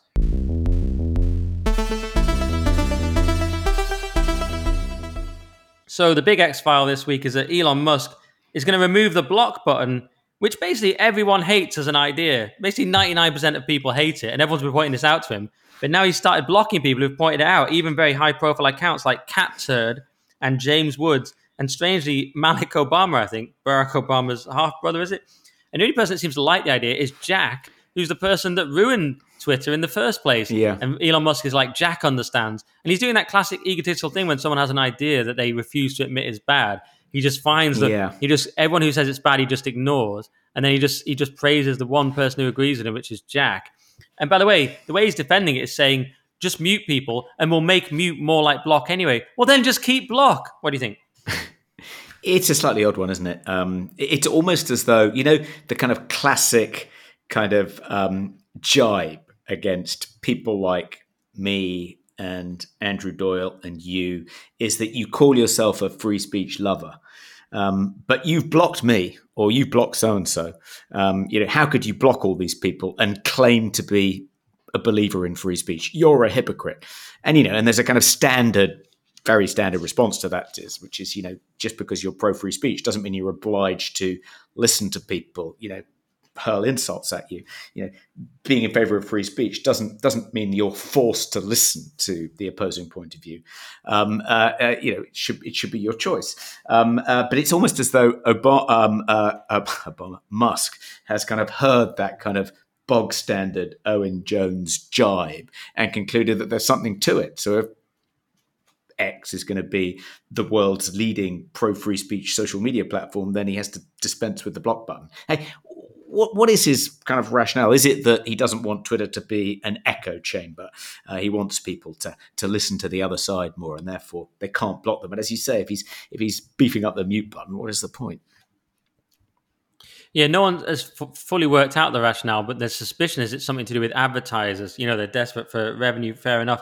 And it's something to do with, you know, it's too easy to block advertisers or something like that. And that's what people suspect. But anyone with any kind of reasonably large account points out, okay, the problem with mute is you might be able to mute them, but then you can't stop them attacking everyone in your replies and just harassing your sort of community. And I've noticed the people who say they love it, with respect to people with like 26 followers, and then people like that, and then people say that I'm attacking them, and they say, "Oh, that's a low." Someone said to me, "That's a low blow," but they're thinking that I attach some sort of great importance to followers, which I don't. When I say you haven't got many followers, therefore you don't really get it, I'm just saying that as a statement with no sort of value in it. Just saying this is a fact. Just as I don't get what Andrew Doyle goes through, or you, because I only have 20-point-something thousand. So Zuby says it starts to kick in around 10,000, and then in the 100,000, you really need the block button. And I've already noticed, you know, the amount, just the amount of hate you get and the amount of nonsense. And imagine how much Andrew Doyle gets, and then it goes up and up. And then at a certain level like Musk, you are kind of protected. When you're in sort of in the millions and you're sort of far above it all, and you're ultra rich, and you're the richest man in the world, I don't think you are affected. I think it's in that sort of 100,000, I think Zuby's right, in that kind of 100,000 range, and even at my range, but especially in that range, you're probably right in the firing line. Probably in your range, Toby. You're right in the firing line. Yeah, but I can see why for you for someone less thick-skinned, such as yourself, I imagine that not being able to block people who are going to be really rude to you could make X very unattractive. How are you going to cope? Well, you know what, Toby? I haven't blocked as many as you think. I do quite a lot of soft blocks now, where they just bump. You just block and unblock, so they're just not following you, so I don't have to see their garbage. Because I can only see stuff from followers. Ever since my mini cancellation, I only see stuff from followers anyway, which is a good recommendation from someone. But if I actually looked at it, and I'd only blocked 492 people, and Gareth Roberts posted, and he's a great writer, that he'd blocked 55,000 people. So that was extraordinary. Wow. So I think I don't actually block that many, but I'm arguing for it anyway because I just think it's a good function, and it's obviously idiotic to get rid of it. And it's one of these Musk moves where you just go, well, I hope he's playing 4D chess, but at the moment it just looks annoying, and I just hope he doesn't do it. But let's see. We have limited time.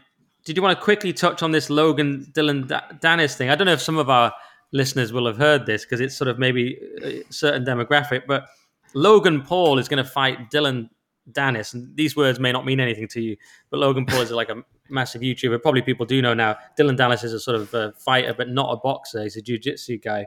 They're going to have a boxing match if it happens in October.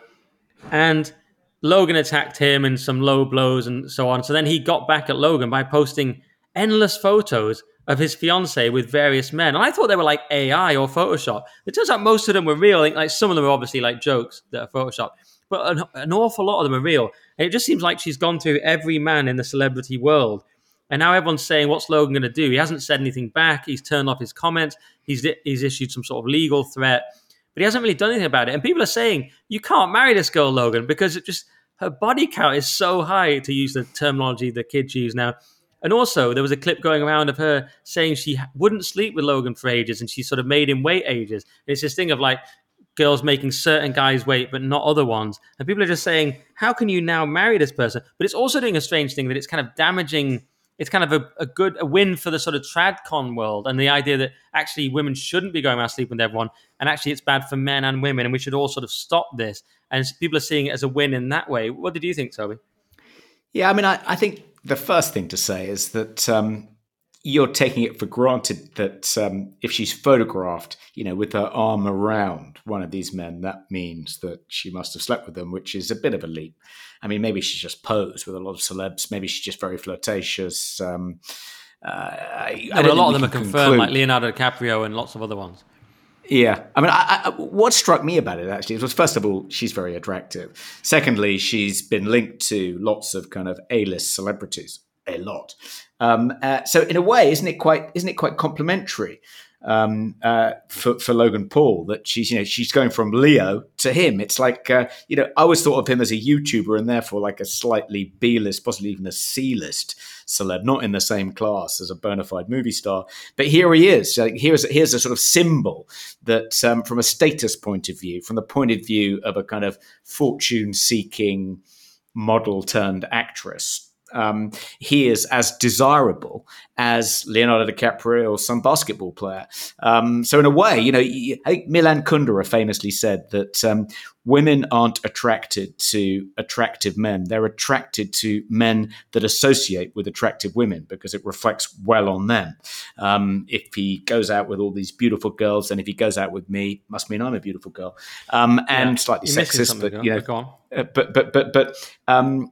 So from Logan Paul's point of view, the fact that she has been with all these kind of high status, traditionally high status A-listers is probably, what makes her so attractive, because if she's now prepared to marry him, it's like elevating him from a kind of YouTuber to someone on the A-list. And what you're missing there, Toby, is that Leonardo DiCaprio just went out with her briefly and got rid of her, probably when she turned 25, which is his thing, whereas Logan has to marry her. So the humiliation is that he's marrying this girl who's considered by all these celebrities to be a mere kind of date a few times. I'm using date as a euphemism. Whereas, Logan's actually marrying, and it's like, oh, you don't marry her. She's not, she's not married. They've all figured out she's not marriage material. Okay. She's what a friend of mine once called a side something. This is the guy I knew from the streets. He side word beginning with B. He was a kid from the streets. But anyway, the point is, she's not marriage material, whereas he has to marry her, and now he's been humiliated publicly. That's how the internet are taking it. Anyway, that's not necessarily me saying it, and that goes for everything I've said today. But the I don't know. It seems to be to me. By the way, have you watched any videos of this Dylan guy fighting? I watched one, and he's not particularly impressive, kind of one-on-one when they're kind of sparring. But when he gets you on the ground, his thing is he gets people on the ground, and then grappling, they can't get up again. And he's really good at grappling.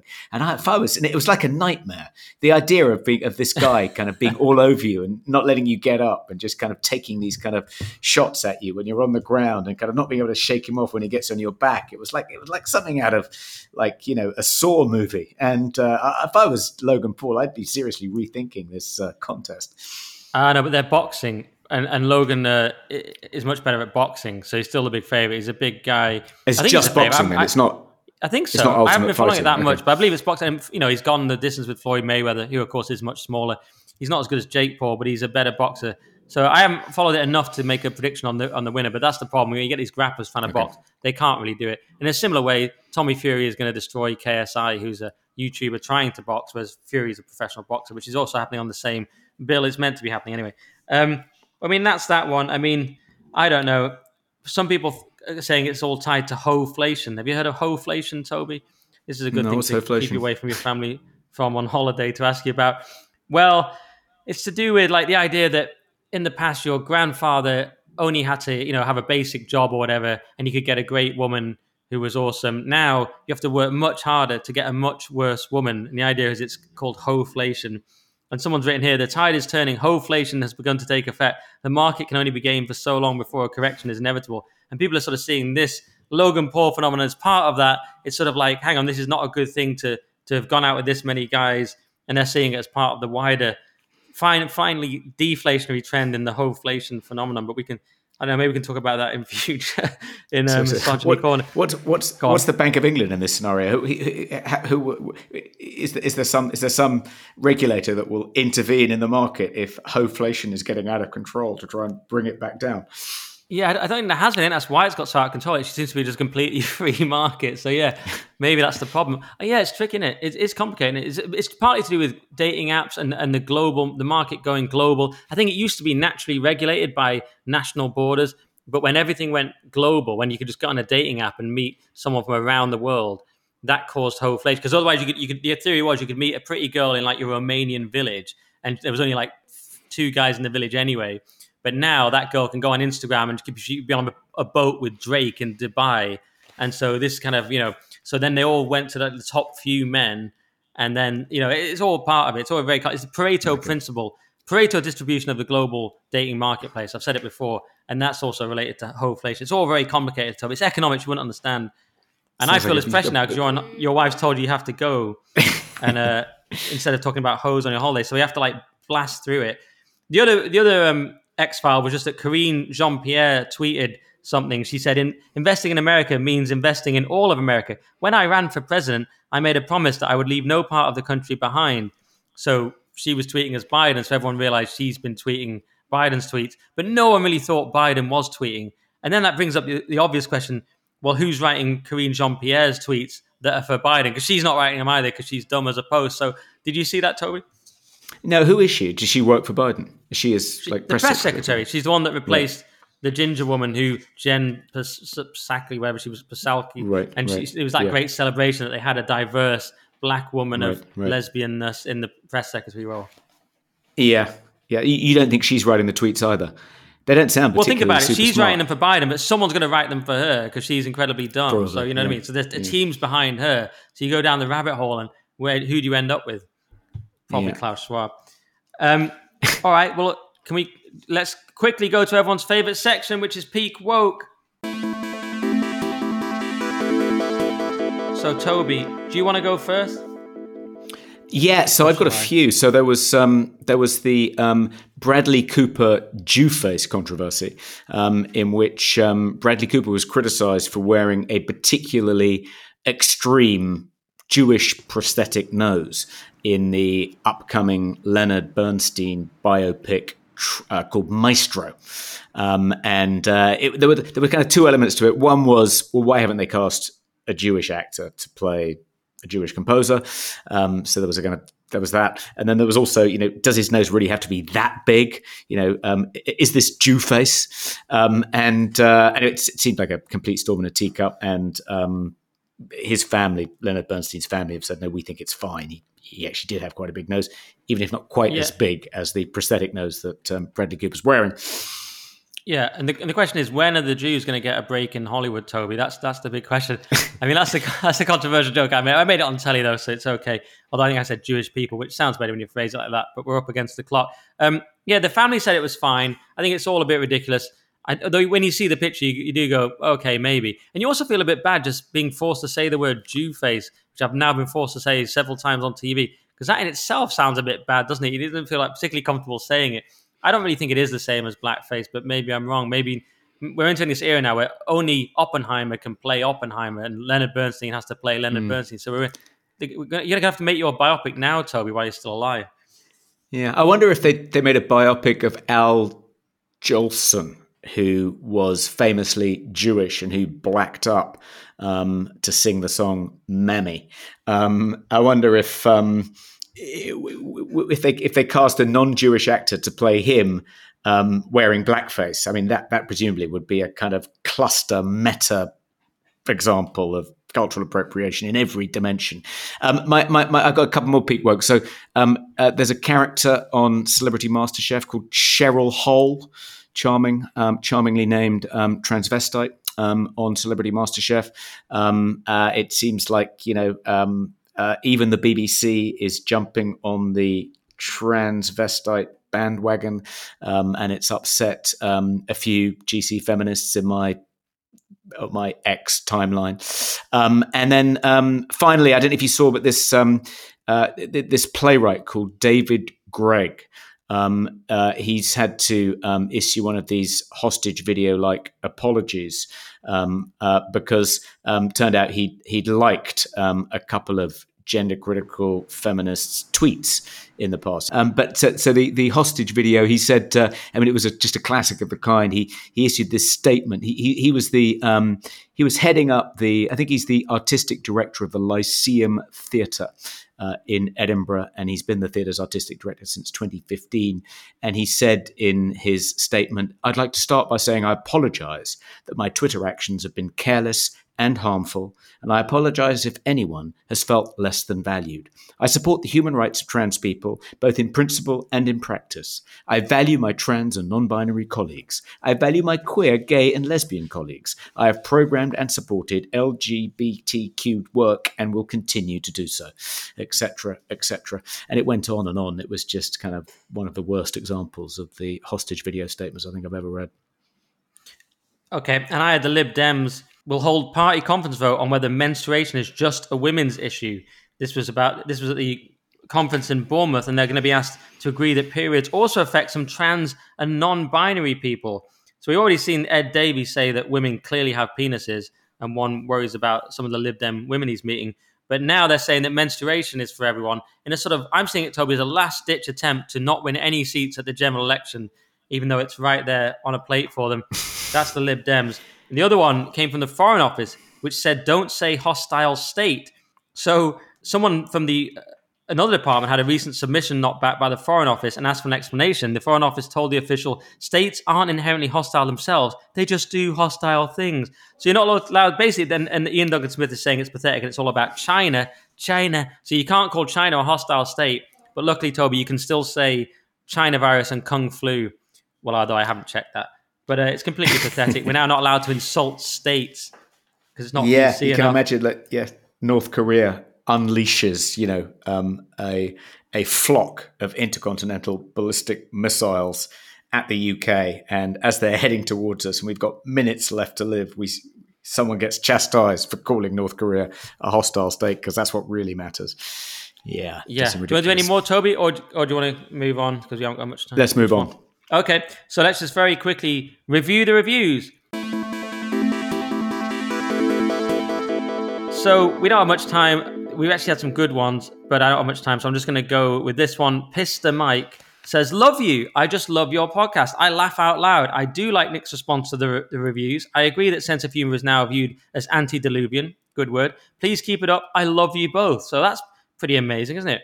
One person says, generally very good, but Toby Young's apparent willful ignorance on the Ukraine-Russia conflict is grating. So that's not so good. He says you should read a book by Benjamin Abelow called How the West Brought War to Ukraine. But he does end by saying, I respect Toby Young a great deal, but he clearly knows nothing about Russia and even less about the Ukraine conflict. Sorry, Toby, I forgot how brutal that one was when I was up against the clock. Someone else says it's definitely not too long. Great format and broad-ranging political chat and several niche sections like Birdwatch, Across the Pond, Peak Woke and Misogyny Corner. Only joking. And that's a great review. We don't have time to read it all, but thank you very much. That's from Charisse555. And just brilliant. Thank you for everything you do. So well-informed, interesting, funny, and free. Please keep up the good work. So there's some great ones here. Someone put generally great. And that's a real funny sort of review that kind of mocks it all. Maybe I'll read it next week because we don't have that much time. I'll read this one because they've gone with the generally great thing, which is funny because they're trolling us about when I was annoyed with that review that started generally great. This is Chris the Man 10. He says, I do really enjoy this podcast, but almost marked it down because James revealed, an Anna Karenina spoiler alert here, that Anna dies at the end of Anna Karenina on Toby's other show. That was unnecessary. Nick, the current thing is good, but might benefit from a co-host, someone like Francis. So that's just a pure trolling review in all aspects. So it's kind of a funny review. Anyway, so many great reviews and very, very good. Thank you for that. We don't have time for a proper scathing review the reviews section this week, but thank you for everything. And if you want to support me in any way, please go to buymeacoffee.com/Nick Dixon and you can just buy me a metaphorical coffee to keep the current thing going, help the Weekly Skeptic and all these things that we do. And Toby, anything else? Anywhere they can find you? Well, I guess I just should say that Will hasn't left the podcast entirely. The editor of the Daily Skeptic, Will Jones, he's just on holiday again this week. And I know all about it because me and Richard Eldred, the associate editor of the Daily Skeptic, are having to fill in, and it's proving quite demanding. But he'll be back, I think, next week. And just to say, if you can, I just like say, some people have missed Will. Yep. Sorry, some people have missed Will, and they said, "Oh, I do miss Will." And even in my buy me a coffee section, they've said, "Oh, here's a copy, Nick. I do miss Will, though." It's not my fault that Will goes on holiday, guys. He hasn't got what it takes to just never, ever have a holiday. And on that note, Toby is on holiday, but he's being rushed by his family. If you found the last part of the podcast a bit rushed, direct 100% of your ire towards Toby, not me, because I'm here in my little room, as always, here just living for podcasts. But anyway, please continue. Yeah, sorry about that, Nick. But when you're on holiday in a small cottage with your family in Norfolk in the middle of August, it's reasonable, I think, for your wife to tell you to hurry it along, particularly when lots of administrative tasks are mounting up, like planes waiting to land at Heathrow and running out of fuel. Anyway, sorry about that if it has sounded a little bit rushed, but I think looking at the clock, though, it's done about an hour and 45, so not too bad. No, almost an hour 50. But please, if you enjoyed the Daily Skeptic, please donate. Every little counts. And I just wanted to say that we will, I think, shortly be launching our very own website, which is going to house the Weekly Skeptic and the current thing. And you'll be able to donate directly to Nick and me via that website. And we'll also be promoting some live events and bringing in some other podcasters too. So we're branching out and we're going to create this new venture together. But that's coming very soon, hopefully before the end of the month. Well, and now we have to, now you've said it, so that's a lot of pressure. But yeah, let's do that. Let's take over all of alternative media. And you can go to The Current Thing with me, loads of great guests. And we just released a special episode with the Reverend Jamie Franklin exploring Genesis, which some people have really loved. Not necessarily the non-Christians. One person wrote a nasty review about it, but other people have really loved it and said it was world-class and they were writing their first ever review. So maybe I'll add a review to review sections to Current Thing. But please go to The Current Thing if you're not already listening. And London Calling's gone, so all you've got now is Weekly Skeptic and Current Thing. Those are the only two podcasts you need until we launch some more. So I think that's everything. Thanks for listening. And until next week, stay skeptical.